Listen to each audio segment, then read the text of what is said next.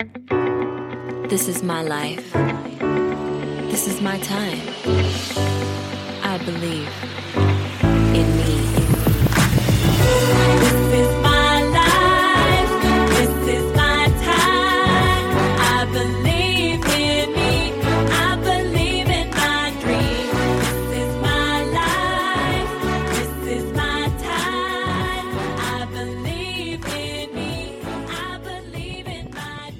Welcome to the Dream Big and Bloom podcast, episode number 38. Hi, I'm Marty Lynn, certified dream builder coach, and I help women over 60 who are longing for more happiness, prosperity, fulfillment, and fun in this season of their lives. We have so many options. What would you love? To create a legacy? Volunteer? Write your memoir? Improve your health and increase your longevity? Find the perfect mate? Create more cash flow? Travel? My passion is helping you get clear on what you would truly love, encourage you to go for it, and ensure that you take the action steps to achieve it. In today's podcast, we're continuing the series on the 10 mindsets from my guidebook and scorecard, Living Happy, Rich, and Free After 60. You can get a free copy at dreambigandbloom.com forward slash guidebook. And you can do the scorecard online at dreambigscore.com. Today we're continuing with mindset number five forgiveness. You can access all the previous lessons at dreambigandbloom.com. Just click on the podcast tab. Why is it important to talk about forgiveness? Because in dream building, we're working with the creative energy of the universe to manifest the life we would love living. The way we use and direct this energy depends on our attention. Where our attention goes, our energy flows. The practice of forgiveness liberates us from constrictive thoughts that suck our energy and hold us back. Thoughts and beliefs we have about things that have happened to us in our past, resentments toward people, and mistakes we have made. Last week's action step was to make a list of the people and circumstances in your life that you want to forgive and release. The ones that feel like they're constricting your energy when you think about them.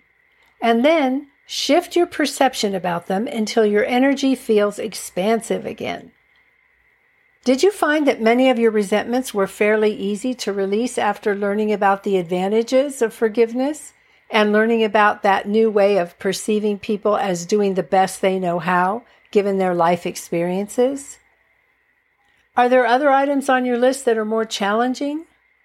These will require more time, and that's perfectly fine.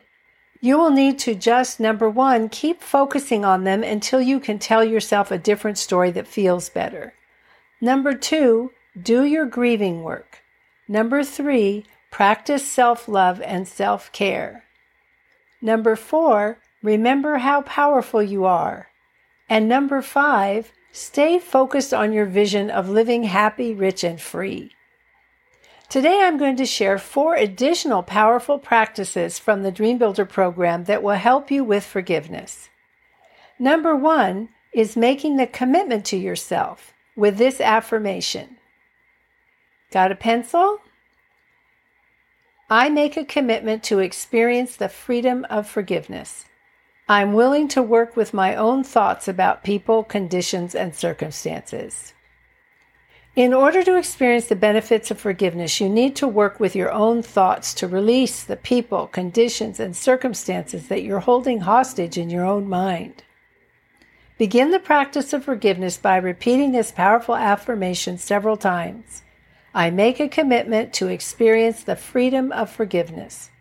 I'm willing to work with my own thoughts about people, conditions, and circumstances. Number two, the second tool is for becoming more compassionate toward others. Can you think of a time when you judged someone or got angry with them and then you learned later that they were going through a difficult time? Did you feel compassion for them then and regret how you reacted? Mary tells a story that was life changing for her. She was at a grocery store and the woman at the checkout counter overcharged her for one item by about $3. And she told her politely that the item was a different price. And with an exasperated sigh, the woman took the item out of the bag, slammed it on the counter, pulled out the register tape, and made a big production out of changing the charge. And she was really rude. Mary was thinking to herself, this was her mistake, not mine. And she started judging her and thinking, what an awful woman. And she shouldn't be working here. She shouldn't treat people like this. This store should hire people who are more polite to their customers if they want their customers to come back.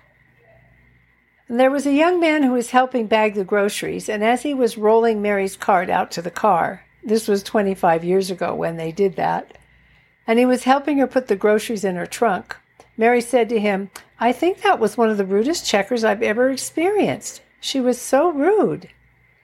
The young man said to her, Oh, I know. She's having such a hard day. Yesterday, her only son was riding a bike and he got hit by a car. He's in the hospital. She's a single mom and she's working today because I know she has to have the money. But I know she's really, really worried about him. Immediately, Mary's anger dissolved. Her resentment was gone and she was filled with compassion. That self righteous feeling of she's the one who screwed up, not me, just vanished. She drove away thinking how interesting it was that she'd gone from anger to compassion in a flash once she knew the story. And it occurred to her that if knowing the whole story behind behaviors that are unskillful, if the natural result of knowing the whole story is compassion, then is it possible to just move to compassion in the absence of knowing the whole story? Yes, it is. We can always choose what we think. And so Mary began to practice. She said finding herself making judgments about people was a pattern for her at the time. When things would happen, she would be reactive. Judgments would come to mind. She would feel righteous and feel justified. Well, haven't we all thought like that at one time or another? Isn't that such a common response? It's our patterning. We learned it from our parents, who were doing the very best they knew how because that's how they were taught, and it's how most of the world responds. But it's not liberating, it's not freeing, and it's not the higher vibration of someone who knows they live in a sea of abundance. So Mary made a decision. This is the key. She made a decision that when something happened that was unskillful, whether it was herself or someone else's, whether there was any understanding about what had happened or not, she would remind herself that if she knew the whole story, she would feel compassionate. So, in the absence of knowing that story, she was going to assume the inherent goodness of the other person and that there are circumstances affecting their behavior. She was going to choose to have compassion for them and wish them well. She began to practice that, and it wasn't always easy but she began to notice little by little that her life began to move in a different direction. She could track over a period of a couple of years the growth, the expansion, opportunities, new friendships. All kinds of things began to demonstrate in her life. There was greater aliveness and more fluidity in her life. You know, sometimes while driving, we may yell at another driver to hurry up, slow down, use a turn signal, stay in their lane, get a clue, never knowing the circumstances for why the driver is behaving that way. And if we had the whole story, we might find out the driver's from out of town and not familiar with the road. Compassion requires practice. So here's an action step. Each day, make a list of examples where you could have been more compassionate that day. The third tip or practice is sacred friends. When Mary achieved her goal to meet the Dalai Lama, she was so excited because she was eager to know how he managed to stay so positive in spite of his people experiencing genocide by a government that refused to accept their culture. The Dalai Lama explained that it's easy to forgive a friend, but it may be harder to forgive what he calls a sacred friend. Sacred friends are people who challenge us to expand our hearts, grow our compassion, and practice forgiveness. He described the Chinese government as his sacred friend. He used the Chinese government's actions as a transformative agent to overcome blame, regret, and resentment. A sacred friend does not have to be an actual person either. It can be a disease, a circumstance, or anything that you notice that may cause a feeling of resentment or blame to rise up in you. And these are the things that will stimulate the most growth, so they're worth the effort. And here's an action step for you list three of your sacred friends in your present life or from your past. And number four is a loving kindness meditation. The Dalai Lama teaches a loving kindness meditation that is very powerful. I find that it's not only a good way to forgive, but also a good way to gauge if you have accomplished forgiveness. You can tell by the way you feel when you say it with a sacred friend in mind. It begins with yourself. You say, May I truly be happy.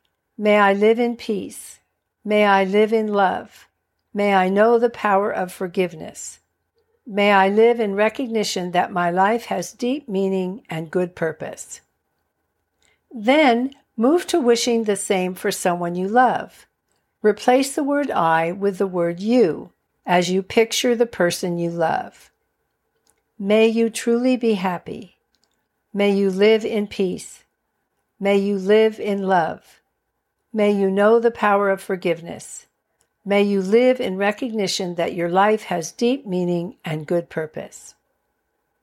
Then extend yourself a little wider and bring a sacred friend into that field of love you have established. Repeat the meditation with them in mind. May you truly be happy. May you live in peace. May you live in love. May you know the power of forgiveness. May you live in recognition that your life has deep meaning and good purpose. How does that feel? I find it shifts my energy and makes me feel very powerful instead of victimized. This practice may take some repetition, though, until you truly mean it. But that's okay. Just remember that your thoughts are your choice, and your thoughts create your feelings. Your feelings affect your actions, and your actions produce results. So choose thoughts that feel good. That's why it's so important to use the affirmation I make a commitment to experience the freedom of forgiveness. I'm willing to work with my own thoughts about people, conditions, and circumstances. So there you have it four powerful practices to set you free through forgiveness the affirmation, the choice to feel compassion without knowing the story, recognizing your sacred friends, and the loving kindness meditation. Forgiveness is not something we do just one time. It's a mental and emotional cleaning or cleansing, a process of spiritual hygiene. Just as we shower or brush our teeth every day, we practice forgiveness. So every day ask yourself, what is there for me to forgive today? And then use these powerful tools. I'm eager to know how these work for you, and I'm happy to answer any questions you might have. Is one of these practices your favorite? Let's get a conversation going in the comments at dreambigandbloom.com forward slash 38. And if you'd like to be a guest and have a longer conversation with me, just go to dreambigandbloom.com forward slash guest. Have you tried the scorecard online yet? Go to dreambigscore.com and find out how forgiveness and all the 10 mindsets are either growing or slowing your results. And if you'd love to have in depth personal support in applying these powerful principles and practices, and a dynamic community of like minded ladies who are realizing their dreams, visit dreambigandbloom.com. Get started. I'm looking forward to hearing from you. In the meantime, here's to living happy, rich, and free. Much love to you.